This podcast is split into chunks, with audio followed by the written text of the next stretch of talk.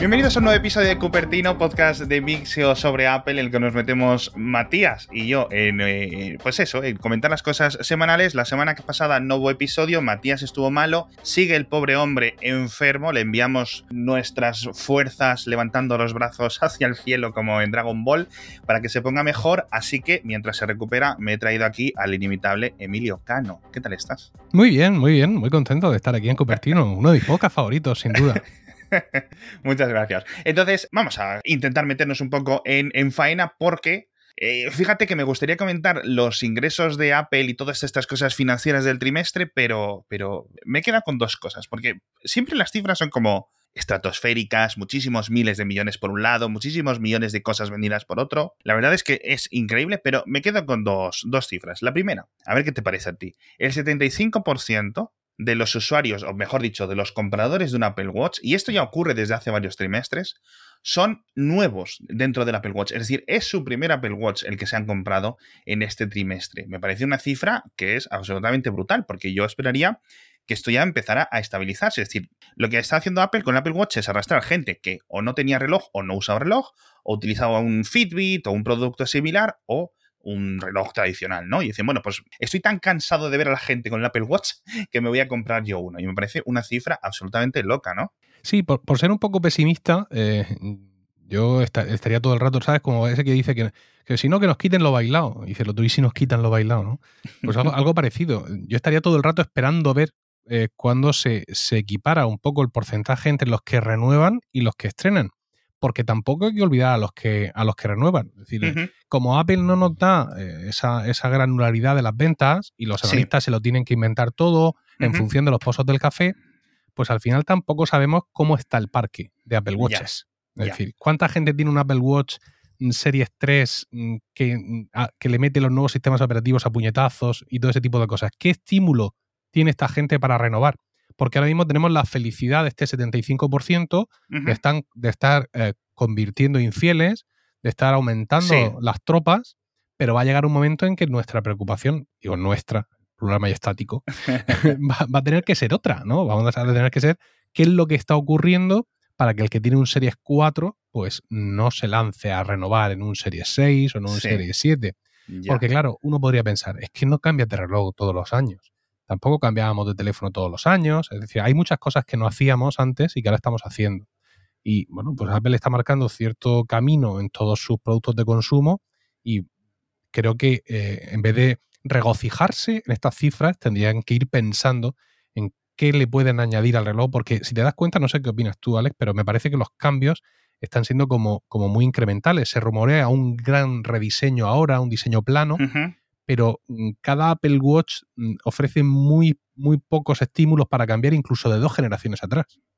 Uy, dos y tres, es decir, yo gente con, y lo vemos en los, en Twitter, en los grupos de Telegram, etcétera, constantemente, en los foros de Apple, en todas partes, la gente dice, que es que con un Series 3, incluso con un Series 2, etcétera, y, aún ves algún galo, ¿no? Como en Asterix Obelix, resistiendo con un Series 1, con un Series 0, que tampoco dices que tampoco veo motivos reales para no a actualizar. Entonces, hasta que a lo mejor les aparece alguna función de salud, alguna función médica, o ya es increíblemente lento el dispositivo, o quieren alguna función de los últimos años, como el GPS, el 5G, bueno, el 5G aún no, el 4G, etcétera, dicen, bueno, voy a actualizar, porque es que al final sigue siendo caro, ¿no? Yo, o sea, para mí un iPhone 12 visto la cantidad de horas que le he hecho al día usándolo, podemos asumir que es caro o no es caro, podemos discutirlo. Para mí un Apple Watch es caro. Sigue siendo un producto que depende por un cordón umbilical, de, un, de otro producto, es decir, tienes que tener otra cosa. Y gastarse ya no es el precio de 300 y pico euros, aunque sigues teniendo estos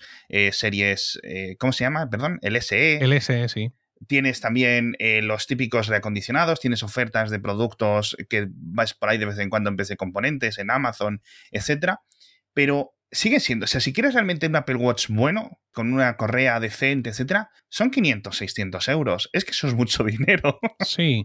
Y Entonces, es normal que la gente la aguante, porque, no lo sé, quizás con un cambio de diseño, que es el único producto de Apple que ha aguantado tantos años con el mismo diseño, parece una absoluta locura. Quizás eso anime a la gente un poco más consciente del diseño, por decirlo de alguna forma, que le dé un poco más cosita tener algo que no sea lo más nuevo y les anime a comprar una versión nueva, no lo sé.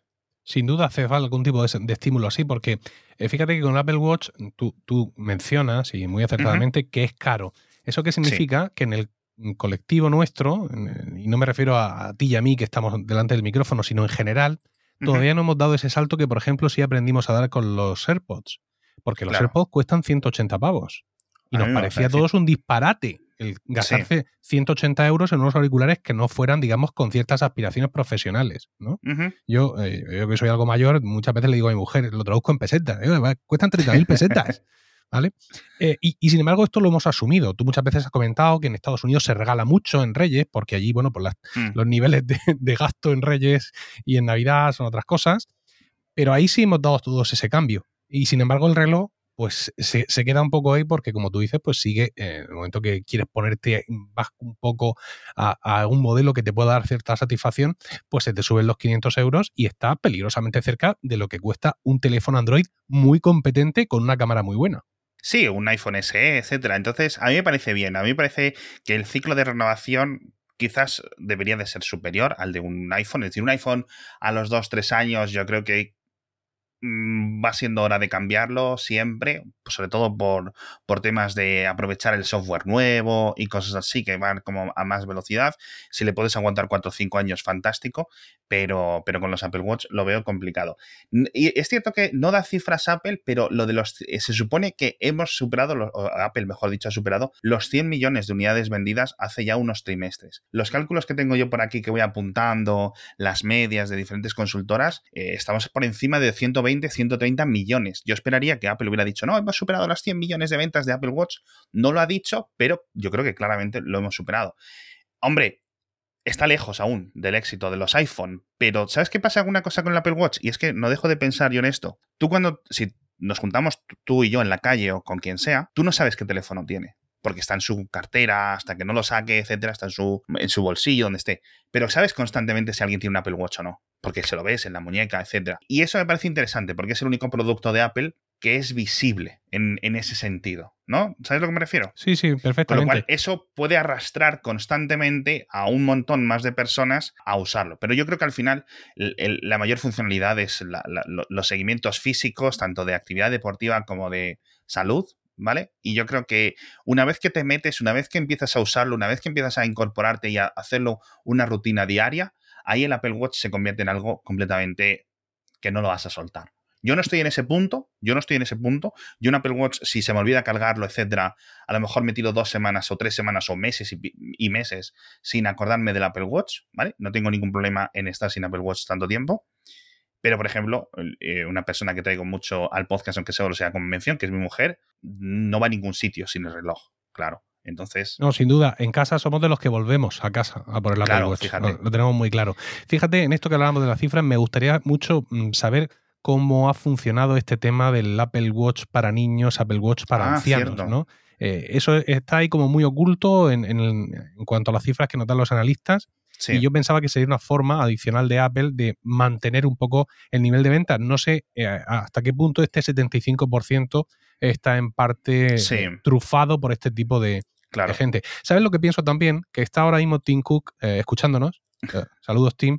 acariciando a su gato y pensando en que él ya tiene todo esto previsto y para que cuando estos números caigan, entonces va a sacar un bombazo como por ejemplo el análisis de glucosa en sangre y todo este tipo mm. de historias, que al final es una cuestión de I más D más sí, seguramente, y que se estarán guardando como un auténtico as en la manga. Sí, puede ser, puede ser. Ahora comentaremos, porque al final del podcast me gustaría acabar con un resumen de las cositas que vamos a comentar para el. Eh, o, que debería de presentar Apple en septiembre, no esa dupla de meses de presentaciones de septiembre-octubre en las que Apple suele sacar todo el arsenal. Porque una cosa que se me ha olvidado comentar al principio es que este va a ser nuestro último episodio antes del parón de verano. Es decir, volveremos en la primera semana de septiembre, espero que con Matías. y si no, te vuelvo a llamar, Emilio. Así que eh, vais a estar con un tiempo de sequía así que vamos a y, comentaremos esto al final. Pero antes, por cierto, quiero hablar contigo de Safari 15. Sí. Del Safari este nuevo, de iPadOS, de, de Monterrey, de todos estos. Tú lo estás usando en Mac, tú estás usando en los iPhone, ¿qué te parece? Sí, mira, yo lo tengo en el iPhone, en, el Apple Watch, aunque no opera este tema de Safari, también lo tengo en el iPad, lo tuve además en el iPad desde la primera beta y también eh, lo tengo en el MacBook de 12 pulgadas, también lo tengo instalado, aunque es un ordenador que uso, que uso bastante menos. ¿Y qué te eh, parece? pues mira, yo empecé solo con el iPad porque para mí no es un dispositivo crítico. Y claro, ahí se estaba el rediseño, estaba presente, estaba todo eso, pero no era tan importante, ¿sabes? Porque, ya. claro, se ha hablado ya, lo ha comentado todo el mundo, que el problema de esto es dónde demonios ponen los dedos. La pantalla del iPhone más grande sigue siendo una pantalla pequeña y quieren que toquemos muchas cosas en un espacio muy pequeño. Entonces, al final en el iPad era una cosa como poco práctica, como extraña, como estas cosas que Apple te obliga a que te acostumbres y bueno, pues ofreces tu resistencia. Pero es que en el iPhone sí era, no, no quiero ponerme muy dramático, pero, pero, era, era, bastante más crítico. Yo me lo instalé hace, me instalé la beta 3, eh, fue la primera beta que instalé en el iPhone y dije, bueno, yo aquí es muy posible que tarde muchísimo en, en apañarme un poco con esto y eso que la beta 3 ya venía con cierta, eh, con cierta marcha atrás, por así decirlo. Exacto. Esta beta 4 me ha llamado la atención el que se la han envainado por completo en el iPad. Porque efectivamente dicen eh, que el nuevo diseño es opcional. Pero una cosa muy importante en todo esto, como todos nuestros oyentes pueden saber, es cómo viene predefinido el sistema. Y el sistema viene predefinido con el antiguo diseño. Con el antiguo, ya. Es decir, la barra de direcciones fija arriba y una siguiente barra de pestañas en este nuevo formato que son como flotantes, que incluso no me parecen mal, me parece dinámico, me parece atractivo, pero en una segunda barra. Y si tú quieres volver a la locura anterior, te tienes que ir a las preferencias del sistema, bajar hasta las preferencias de Safari, terrenos ignotos para el 95% de los usuarios, y ahí elegir que quieres usar el, otro, el otro diseño, ¿no? han, procurado enterrarlo bien, porque he estado antes de irme allí, he estado tocando un rato. Eh, y si mantengo apretado y si hago como que arrastro y suelto, por si había alguna forma de activar a base de gestos esa nueva interfaz y no la hay. Con la cual no tienen mucho interés en que la gente la pueda activar de forma fácil. Yo creo que simplemente es un cambio demasiado radical. O sea, cambiar un montón de funcionalidades. Si simplemente cambiaran que, digamos, lo que es la parte de las funciones estuviera abajo en vez de arriba, Puedes empezar por eso, unos meses o un año después empiezas a hacer las cosas más dinámicas, todos los movimientos pausados, porque al final el navegador, quizás por, motivos diferentes, en un iPhone, porque la pantalla es pequeña, como dices tú, los sitios en los que tienes que presionar para cambiar la dirección, para compartir, etcétera, te despistas, no sabes dónde está, va a haber un montón de confusión. La gente ya está muy acostumbrada al, sistema de los navegadores de móviles tradicionales y por otra parte, Mac, quizás por lo contrario, se mueve todo tanto y realmente no hace falta guardar tanto sitio. Yo creo que queda muy bien en las presentaciones, queda muy bien en los vídeos, queda muy bien como ejercicio de, diseño de interfaces, pero en el uso, la verdad es que es un poco, un poco cacao. Así que no sé si esto del iPad lo acabarán poniendo, eh, digamos, como esto, esta opción extra que dices tú en, en Mac y en iPhone, pero a mí me parecería la opción segura hasta que realmente consigan lo que quieren hacer, porque para eso está la beta, ¿no? Para probar cosas, para ver qué funciona, qué no funciona, experimentar, etcétera. Pero a mí me parece un poco radical. Y si no os gusta, mm, bueno, pues nos acostumbramos o nos instalamos otro navegador, ¿no? Pues, pues, siempre puedes instalarte Firefox, te puedes instalar el Chrome o lo que quieras instalarte, pierdes algunas funciones, sobre todo para esa gente que esté más dependiente de todas estas sincronizaciones mágicas de Safari, eh, iCloud, etcétera, pero es, una semana de acostumbrarse, la verdad. Sí, eh, hay otra, hay otra cuestión y es que, mm, es cierto, como tú has dicho, hay muchas de las novedades de Safari que quedan muy bien en los vídeos. Hay muchas innovaciones gráficas, sobre todo la forma fantástica, creo, de mostrar esas visualizaciones de todas las pestañas completas, todas estas agrupaciones de pestañas. Podías haber introducido todo esto sin necesidad de tocar la barra de direcciones. Claro. Y son cosas que, que creo que van separadas y en cuanto estás un rato con los navegadores, te das cuenta de que realmente no es necesario. Es decir, con la estructura tradicional clásica de, del Safari que teníamos en iOS 14, tú podías haber incorporado esas nuevas funciones visuales y de manejo de pestañas sin tener que tocar nada más. Así que Sí. vamos a ver si siguen dando marcha atrás y hasta qué punto. Eso es. Por cierto, última cosa. Quiero hablar de Apple TV, pero te quiero comentar a ti primero una cosa. Eh, ¿Las nuevas baterías estas con MagSafe las has probado? ¿Te interesan? No, Porque lo comentamos en el anterior episodio y hubo un poco de rifirrafe en, en- entre los oyentes. Sí, a ver, yo la, la estuve mirando con cierto interés simplemente por la novedad eh, tecnológica. Tengo experiencias recientes con MagSafe muy buenas. Tengo un- una base Belkin de esta Duo Boost, que el nombre es larguísimo, eh, en la mesilla de noche y estoy encantado con, con cómo funciona. Eh. Ya no ocurre nunca que por la noche moviendo la almohada el iPhone se desplace de la Claro. base de carga y amanezca más seco que la mojama. Eh, y y me, parece, me parece fantástico. Lo que pasa es que últimamente estoy intentando controlar un poco mis compras, sobre todo después del, del dineral que me he gastado reformando el estudio para que estuviera a punto para este capítulo de Cupertino. Y, y realmente es un producto que yo no necesito. Ya. Me llama la atención mucho que de forma inopinada hayan activado la carga bilateral del iPhone así, Sí. así en letra pequeña, ¿no? Y, y- y estoy escuchando pues buenas, buenas reacciones en cuanto al factor forma del dispositivo, claro. que era un un poco lo que llamaba la atención. Lo que pasa es que el tag, ¿sabes? El precio, Ya. por mucho que es que es lo de Apple y todo eso, por mucho que queramos eh, y estemos dispuestos a pagar la manzana, la diferencia con otros productos se me antoja todavía muy abultada.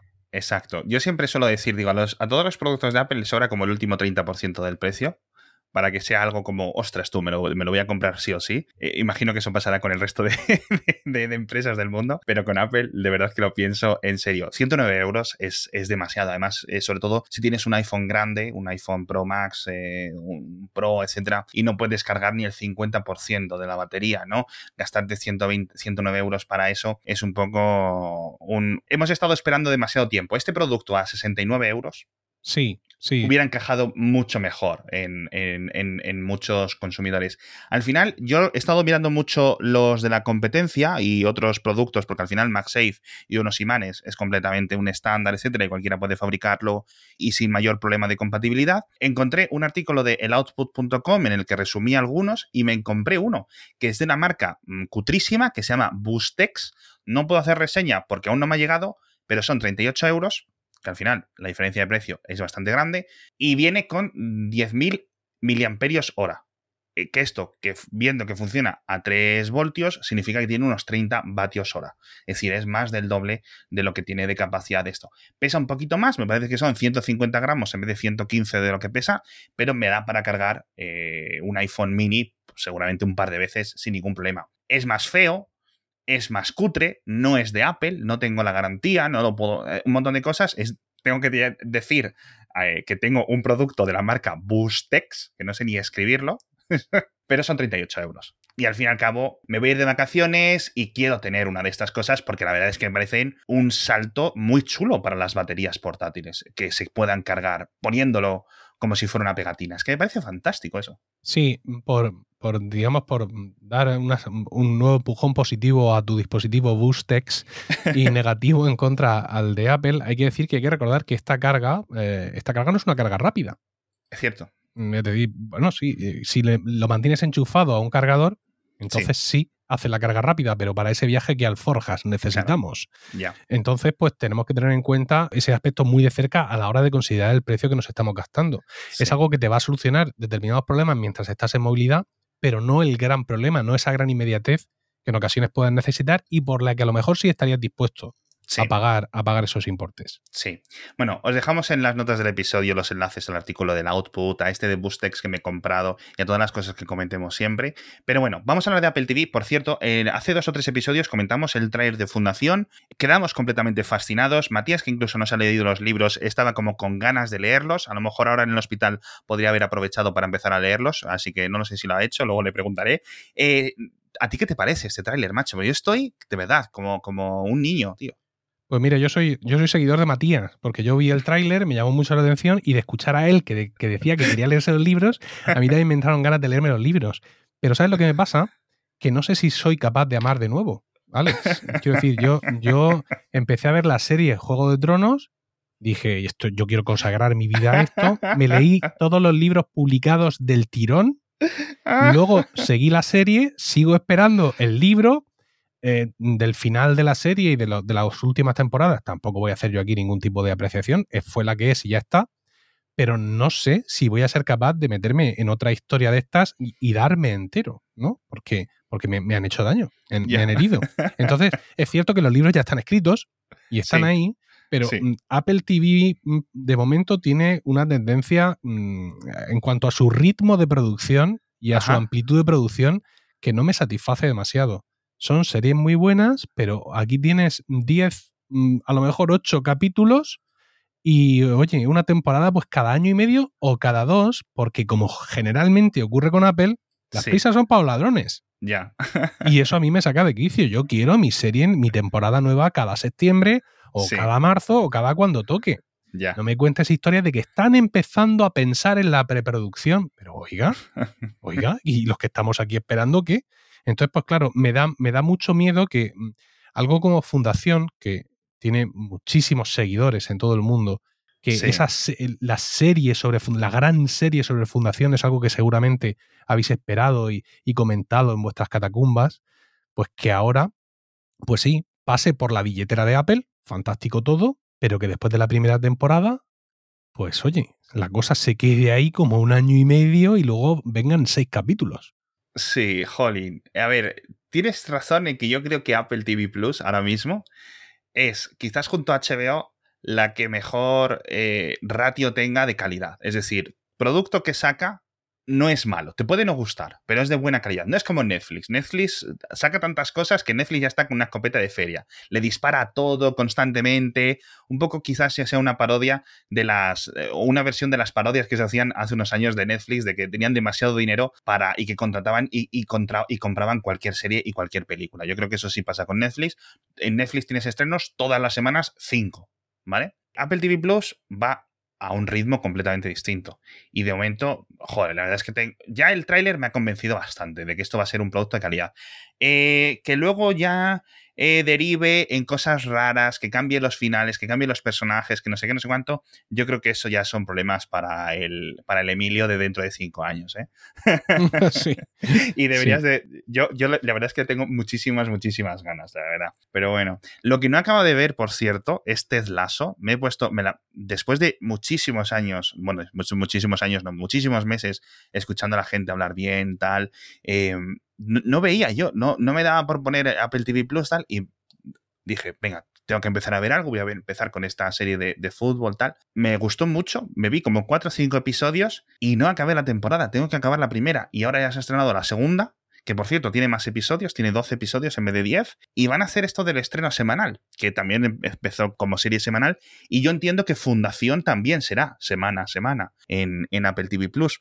Sí, comentabas tú con, Eduardo, en hacía falta hace mucho tiempo todo este asunto de las series que salen semanalmente o de las que salen por entregas, como que había cierto estándar en la industria de, bueno, a lo mejor a partir de cierta temporada hayamos hecho lo que hayamos hecho, ya las sacamos todas de golpe. Pero bueno, Apple puede en un momento dado intentar eh, romper eh, el juego con esto. Sobre todo porque, insisto, 10 capítulos en la primera temporada, 12 o generosidad la segunda.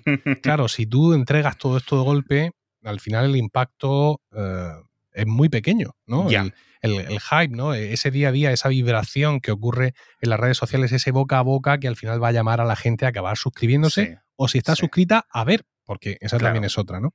Entonces, bueno, pues en ese sentido yo pienso que ellos sí tienen, están educando a una nueva audiencia, por así decirlo, y en, ese sentido sí tienen más margen para empezar a establecer sus propias, sus propias normas. Y, y a mí realmente realmente no me parece mal, salvo hoy, salvo hoy que iba, con mi mujer y dice, no, no, no te pongas porque no hay lazo hasta el viernes. Entonces, hoy, no, hoy no me ha parecido bien, pero por regla general sí me parece bien que hagan esto.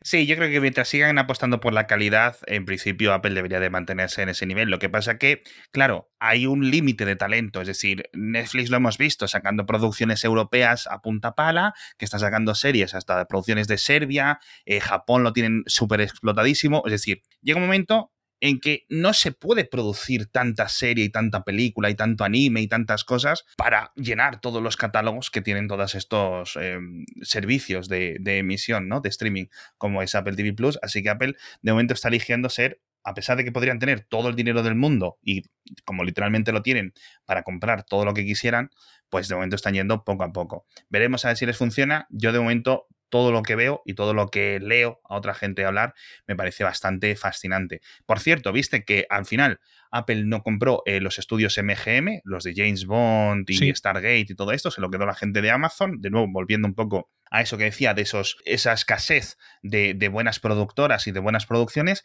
pero estaban los rumores de que quiere comprar Apple A24, la productora independiente, que son los que han hecho eh, Midsommar, que la vi el otro día con mi mujer y con una amiga, y nos quedamos los tres traumatizados. no sé si la has visto, pero. No, todavía no. no sé si recomendártela. Tomo nota, tomo nota de tu comentario. Porque de verdad es un movidón. Es la típica peli que de verdad no te la puedo explicar porque es una movida de película, un thriller que, que te quedas loco. Bueno, pues A24 ha hecho Midsommar, ha hecho Spring Breakers, Ex Máquina, que también me parece brutal eh, Minari, esta que ganó un Oscar, este, estas últimas ediciones, etcétera, un montón de cosas. Y la de, Green Knight, la película esta que viene ahora con Dev Patel, que va del, rollo este artúrico, que tiene una pinta brutal. Si Apple compra esto, el rumor que leí por ahí es de 3 mil millones de dólares, que me parece poco dinero para una productora de este tamaño, pero se aseguraría una potencia, en cierto sentido, de cine muy, muy bueno, porque es que de verdad toda película que saca quizás no sea un éxito de taquilla, pero sí son un éxito de críticas constantemente, y eso es lo que le interesa a Apple, ¿no? Otra cosa es que las pelis salgan en el cine también. Es decir, que aparte de verlas en Apple TV Plus, digan, bueno, pues las vamos a sacar en el cine o no, o vamos a sacar con una ventana a otro. Pero me parecería una compra bastante interesante, aunque también hablaban de que querían comprar la productora de Jennifer Aniston o de, de quién, de los que producen The Morning Show. ¿Eso lo has leído tú, ese rumor? No, no, no. Eh, yo en el, tema de las compras eh, estoy un poco fuera de juego porque realmente cuando abro Apple TV Plus no me parece que haya sitio para nada. Y, me refiero a sitio, sitio físico, ¿no? Es decir, creo que, que, ahora estabas hablando de todas estas películas y yo estaba intentando imaginar el momento en el que entran a formar parte del catálogo de Apple TV Plus dentro de nuestra cuota y, no veo la interfaz, tanto en el Apple TV como en mi televisión LG, como en el Fire TV Stick, eh, sigue siendo excesivamente confusa. Incluso aunque ahora ya tengas un apartado de Apple TV Plus, donde no están mezcladas las cosas con los contenidos de alquiler o compra, sigue sin ser una navegación clara. Es una navegación demasiado artista, ¿no? O sea, mm, series que te llegan, eh, comparte con el corazón, todo este tipo de cosas que, está muy bien, pero está muy bien cuando tienes un catálogo como el que ellos tenían hace un año. Ahora no es que sea muy, mucho más amplio, pero ese tipo de, interfaz ya se empieza a resentir si ellos empiezan a comprar productoras o a acelerar incluso el ritmo de las producciones que ya tienen en marcha, van a tener un, problema de comunicación de comunicación al cliente que ya está pagando, que es irónico, ¿no? Es decir, que cuando vaya a entrar y diga, bueno, y aquí yo, ¿dónde encuentro las cosas? Ya, a mí me parece que, bueno, se puede solucionar la parte de adaptarte para mejor para un catálogo mayor, simplemente rediseñas hacia otro tipo de soluciones menos gourmet. Eh, de todas formas, bueno, parece que están muy interesados en hacer documentales. De hecho, ahora llega el vigésimo aniversario del, del 11 de septiembre y prepara Apple también un documental que no sé si estrenará justo el 9 de septiembre o lo estrenarán en general a lo largo del mes de septiembre y ese puede ser bastante interesante, pero la verdad es que está evolucionando bastante, bastante bien esta nueva rama que, pues, eh, la verdad es que al menos yo era bastante escéptico con cómo podrían desenvolverse. De momento han demostrado que poco a poco que poco a poco. No ha sido una revolución como otros esperaban, pero tampoco ha sido un fracaso bajo ningún concepto el tema del Apple TV Plus. Pero bueno, decíamos antes que íbamos a hablar de cositas para septiembre, para hacer un resumen de lo que los eh, oyentes pueden esperar eh, eh, a nivel de oye, ¿qué es lo que dicen los rumores? Podremos resumir. Y tenemos varias cosas relativamente claras. Primero, los MacBook Pro ya han renovados eh, con esos nuevos modelos de 14 y 16 pulgadas, con esas nuevas pantallas, que queda por ver aún qué tipo de tecnología eh, tendrán esas propias pantallas, pero sí con estos nuevos procesadores, M1X o M2, o como lo quieran renovar, o como lo quieran llamar.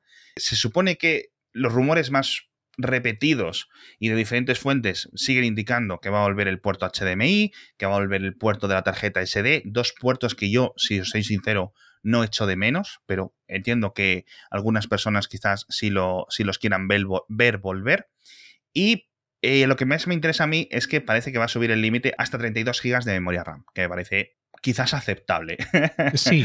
sobre eh. todo porque entiendo que hay mucha gente que en su portátil, sobre todo uno de esta envergadura y de estos precios, diga, ostras, tú, querría ponerle 64 GB de RAM para asegurarme que en 2025 va a seguir siendo un pepino. Y asegurándome que es que no puedo abrirlo, no puedo cambiarle la RAM porque está integrada dentro del chipset. ¿Tú esto de los límites de la RAM, cómo lo ves? Pues yo en principio lo tendría que ver de la única forma que entiendo, que es de la forma clásica. Es decir, voy a coger bastante RAM para que el sistema no Claro. tenga que andar sobreescribiéndome el SSD, que todos sabemos lo que les pasa. Pero como se supone que esto es una nueva era de la informática, que nosotros pobres mortales no somos capaces de entender y tampoco nos están explicando, pues tampoco termino de, eh, de realmente sentir esa necesidad de aumentar la RAM, salvo para otras cosas que sean como muy evidentes, ¿no? Ya. Eh, Tengo, no puedo evitar la tendencia a querer comprar el máximo de RAM. Yo ahora no estoy en una fase de renovación, pero si yo tuviera que comprar ahora mismo un MacBook Air o un MacBook Pro aquí en casa, iría al máximo de RAM posible. Sí, Pero no por conocimiento, sino todo lo contrario, por desconocimiento. claro. De todas formas, creo que eh, es precipitado especular con que estos ordenadores van a venir en septiembre. No veo yo a Apple permitiendo que un producto tan llamativo como un rediseño de estos dos ordenadores potencialmente el de 14 en colores maravillosos, puedan eh, tapar los focos sobre su nuevo iPhone, que sigue siendo su gran caballo de batalla Sí. y el que manda hacia arriba sus cuentas anuales. Sí, al final esto pues siempre puede ser una presentación secundaria, un tres o cuatro semanas después, en octubre, Sí. etcétera. O sea que eso sí que podría, sí que podría ser. En el caso del iPhone, que en principio toca iPhone 13, vamos a ver si mantienen el nombre, que quizás es una de las cosas que más eh, dudas y elucubraciones causa por ahí en internet, o puede ser el iPhone 12S, o como quiera que le llamen, o hacen un cambio de ciclo otra vez y empiezan con otro tipo de nomenclaturas o cualquier cosa. Es en principio, bueno, pues algunas cosas que podemos dar un poco más por sentado, que es el, mejor, eh, el modem 5G, ¿no? Pues sabemos que va a ser con mayores bandas, menor consumo, etcétera, que va a seguir siendo de Qualcomm.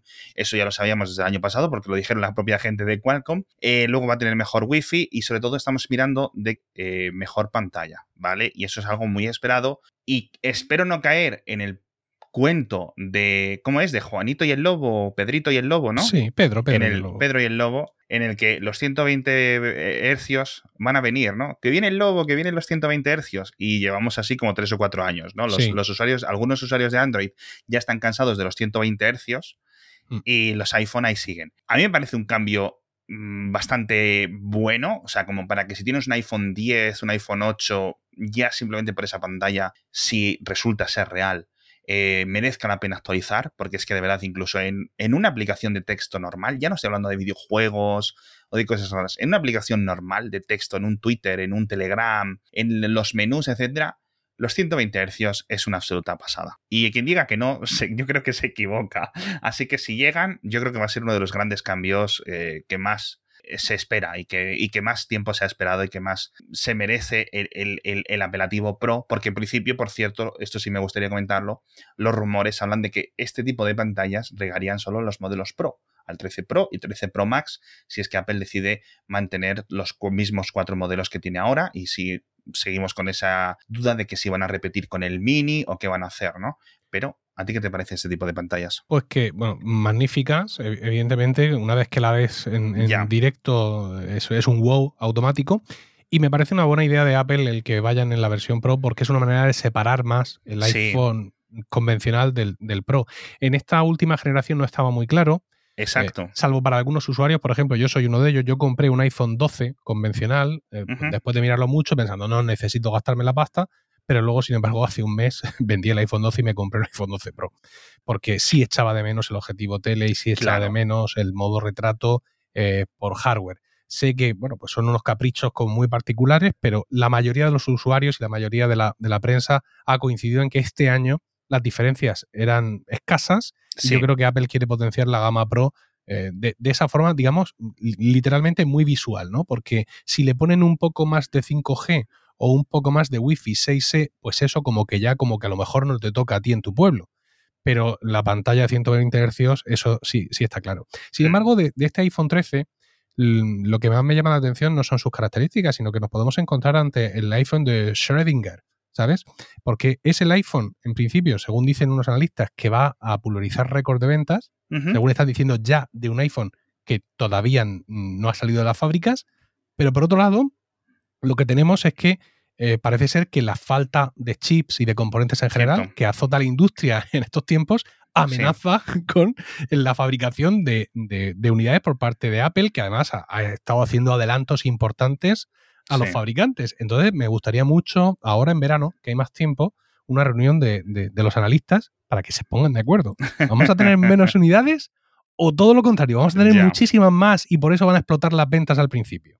Yo es que creo que incluso, eh, fíjate que Apple está súper bien posicionada con los proveedores, es decir, si los proveedores dicen, mira, tenemos que fabricar pantallas, pues Apple dice, mira, lo que te esté dando la gente de Samsung o Xiaomi, yo te doy 10 millones más, no te preocupes, y me pones a mí con prioridad en la fabricación de esas pantallas. No hay ningún problema en Apple con eso, relación genial con todos los proveedores, paga un premium por la fabricación y ya está, y se lo adelantan, y parece ser que es la única compañía grande o muy grande que no está teniendo problemas a este respecto. Estamos viendo que los fabricantes de coches, los fabricantes de consolas, los fabricantes de ordenadores, todo el mundo problemas de, proveedores, menos Apple, de momento. ¿Vale? También estamos viendo, por otra parte, que los que tienen problemas de proveedores, como son las consolas, la PlayStation 5, famosamente, las Xbox, tanto la Series S como la Series X, etc., a pesar de los problemas, están teniendo récords de ventas. Lo cual dices, ¿cuántas PlayStation 5, cuántas Xbox se venderían si no hubiera problemas de proveedores? Con lo cual, imagínate lo que se va a vender este iPhone 13 si de verdad entra en este ciclo de renovación de un montón de gente con los iPhone de botón o no sé qué. Yo no me quiero imaginar la gente que eh, a lo mejor le dé un poco de repelús el Face ID, pues por lo que sea, porque prefiere el botón de siempre o lo que sea, y deciden hacer caso a los rumores, la propia gente de Apple, y decir, venga, os vamos a regalar lo que queréis, os vamos a regalar el botón del lector de huellas incorporado dentro de la pantalla. Eso sería una ah, revolución, de verdad. No lo verán nuestros ojos. Eh. Yo creo que sí, yo sí, yo, yo de verdad que quiero creer, yo quiero creer como, como Malder. Se mira, se pasará todo esto de la pandemia, gracias a Dios, esperemos que pronto, y no lo habrán hecho. son de estas cosas que desesperan de, Apple, ¿no? El que todo el mundo esté ahí, venga y ponlo. y ellos, no, no, no, ¿por qué no? Porque además no hay ningún motivo para no hacerlo. Y fíjate que este año con las mascarillas se ha visto que teníamos razones. En plan, qué bien nos hubiera venido el botoncito. ¿Estoy yo de poner la clave? No lo claro, luego de los titulares, no, Apple mm, consigue que funcione el Face ID con la mascarilla. Solo tienes que gastarte 500 euros en un Apple Watch y ya lo tienes hecho la mayoría de las veces. Madre mía, esta compañía. En fin, y para acabar un poco con el ciclo de rumores, ya cerrar el episodio, tenemos que hablar también de los AirPods 3, que en principio podrían llegar acompañando a estos iPhone 13, ¿vale? Puede ser una presentación en el mismo día, puede ser una presentación un poco posterior, con los MacBook, etcétera, dependiendo un poco de Apple cómo se organice. Yo creo que también va a ser un producto que va a vender mucho. Recordemos que los principales rumores eh, suelen decir que van a tener un diseño más del estilo de los AirPods Pro, ¿vale? Tanto a nivel los propios auriculares como la cajita, lo cual puede estar bastante chulo. Vamos a ver si vienen con una mejora de precio, que yo creo que iría tocando, ¿no? Un poquito una rebaja, quizás no hasta estos 99 euros, que quizás fuese un precio demasiado perfecto, pero esperemos que no sigan a, los casi 180 euros como están ahora. Y luego el iPad mini este con el diseño del iPad Air, que también dicen los rumores que debería de caer en septiembre-octubre y que ese... Tengo que decir que lo tengo muchas ganas, aunque también sospecho que va a costar mucho más dinero del que yo estaría dispuesto a pagar por un nuevo iPad, pero bueno. Bueno, el iPad mini es el iPad, el iPad de, Rocío, de mi mujer, porque para la forma en que ella lo usa, que es para consumir eh, contenidos es el, es el ideal en cuanto a tamaño y en cuanto a todo. Con, pues, Así que, aunque el suyo aguanta, creo que es un 4 y tal, pero podemos estar ahí, podemos ser de la partida en ese sentido para probarlo de primeras. Y en cuanto a los AirPods 3 del estilo 2 Pro, yo soy muy favorable a eso porque me va a ahorrar un montón de trabajo, Alex, porque yo tengo eh, ya guiones de podcast escritos de cuando estos AirPods iban a salir en septiembre del año pasado. Así que, pues, simplemente lo que tendré que hacer es coger ese guion, cambiarle algunos aspectos de algún rumor y volver a grabar otro podcast igual. Así que todo lo que sea ahorrarnos trabajo a los podcasters, yo estoy a tope, a tope con Apple, siempre en mi equipo. Bueno, pues con este resumen nos despedimos, ya digo, por todo el verano hasta que no volveremos hasta septiembre. Muchas gracias, Emilio Cano, Emilcar, por estar con nosotros. No os lo debería hacer porque seguramente pues es que es el podcast más popular de España, el Milcar Daily, escuchadlo. No sé cuántos oyentes no lo escucháis ya, así que eh, os invito a que ya que se ha venido, por favor, cuéntanos cuándo vuelve, cuándo, cómo, cómo, cómo enfocas tú el verano, cómo todo. Sí, yo, yo soy, soy tradicional y, vertical. Yo, mis vacaciones son las escolares, eh, porque además coincide que mi, que mi mujer es abogada, con lo cual, pues su negocio, por así decirlo, cierra en cierta forma en agosto. Así que yo acabo el último día de julio y empiezo el primer día de septiembre. Es decir, que en este caso, pues hasta 29 de julio y de vuelta el 1 de septiembre, ahí listo para recoger todos estos rumores que nos dan la vida, Alex, para ver qué se ha cocido durante el verano para ver Minchi Kuo, Mark Gurman y compañía que con qué nos han estado entreteniendo y hacer rápidos resúmenes para que todo el mundo se ponga también muy rápido en forma para las keynotes que nos llegarán. Eso es. Pues os vamos a dejar enlace. Simplemente tenéis que entrar en Emilcar FM, de verdad, si no escucháis, pues que yo creo que todo, el mundo va a estar suscrito. Y por último, me gustaría desear, eh, bueno, a todos un buen verano, a ti, Emilio, y sobre todo a Matías, esperando que se recupere pronto. Ya está bastante bueno, lo hemos visto antes que ha salido del hospital, ahora hablaré con él. Así que ponte bueno, Matías. Espero que hayas escuchado este episodio desde la barrera en vez de estar desde dentro, que tiene que ser un poco raro. Y eh, nos vemos, tanto Matías, Emilio y todos los oyentes, en septiembre en Emilcar con su episodio diario y en Cupertino con nuestros episodios todas las semanitas hablando de Apple y de sus cositas. Muchísimas gracias y nos vemos, ya digo, en unas semanas. ¡Feliz verano!